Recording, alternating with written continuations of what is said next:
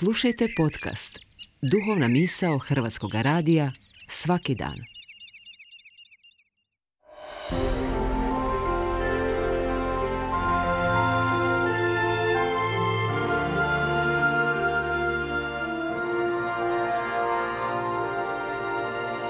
Duhovna misao. Urednica je Blaženka Jančić.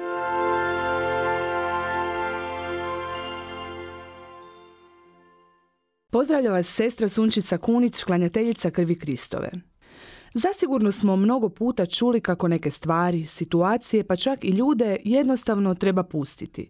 Pustiti da se dogode, da se odgode, da odu, da dođu, da budu, da odrade svoje, da iznenade, da rastuže, da razvesele, da slome, da sastave, da saberu, da rasprše. I mogla bih tako nabrajati i nabrajati. Također vjerujem da svatko ima iskustvo da upravo to treba pustiti jest trenutak koji nas dovodi do dubokih promišljanja, straha, nedoumica, odsustva poleta i hrabrosti. Svaka promjena unosi u nas i oko nas novost. Nekada ni sami nismo svjesni koliko i kako možemo novosti nositi, hoće li one biti preteške i hoće li od nas tražiti određene promjene, hoće li nas uvesti u neki novi ritam, neku novu atmosferu. Osobito kad se radi o zahtjevnijim prilikama, od nas se traži predanje. Predanje koje je posvemašnje, ono na rubu litice, kada nesigurne korake i klecava koljena odjednom zamjene krila. Prepustiti se i znati da ipak iznad svih naših borbi, neizvjesnosti i padova ima netko, onaj koji trajno bdije. Upravo sam to prepuštanje snažno doživjela na jednom svom apostolskom putovanju na koje sam išla zrakoplovom. Dan je bio vedar, bistar i prohladan.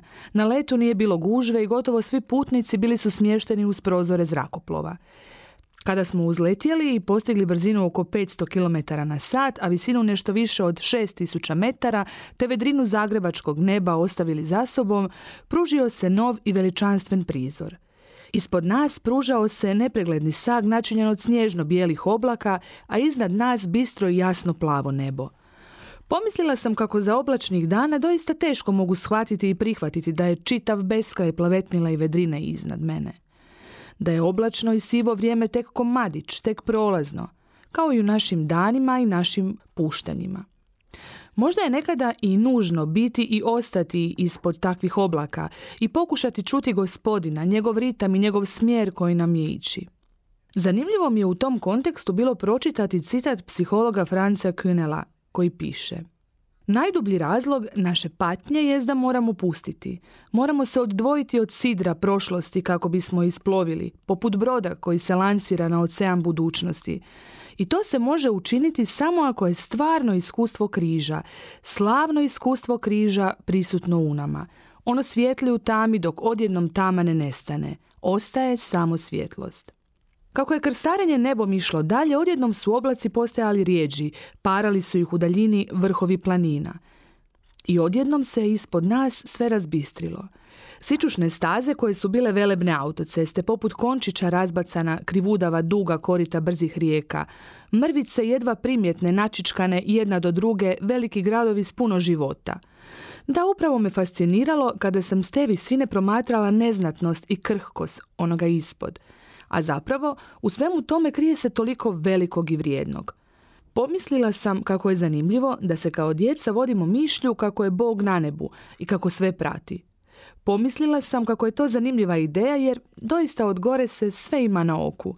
Pomislila sam koliko je široka i duboka i otajstvena njegova briga i ljubav za svakoga, ali baš svakog čovjeka pod nebom.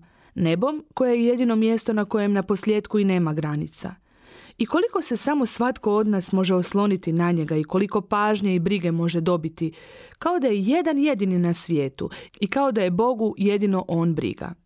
Veličina i nepreglednost njegove ljubavi i zauzetosti, trajne i beskrajne, upravo se u tome očituje. To sam pomislila i na tome zahvaljivala do kraja leta.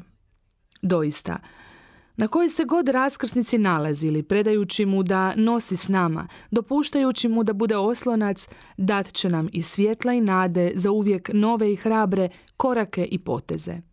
Baš kao što psalmist u 37. psalmu u petom redku piše Prepusti gospodinu putove svoje, u njega se uzdaj i on će sve voditi.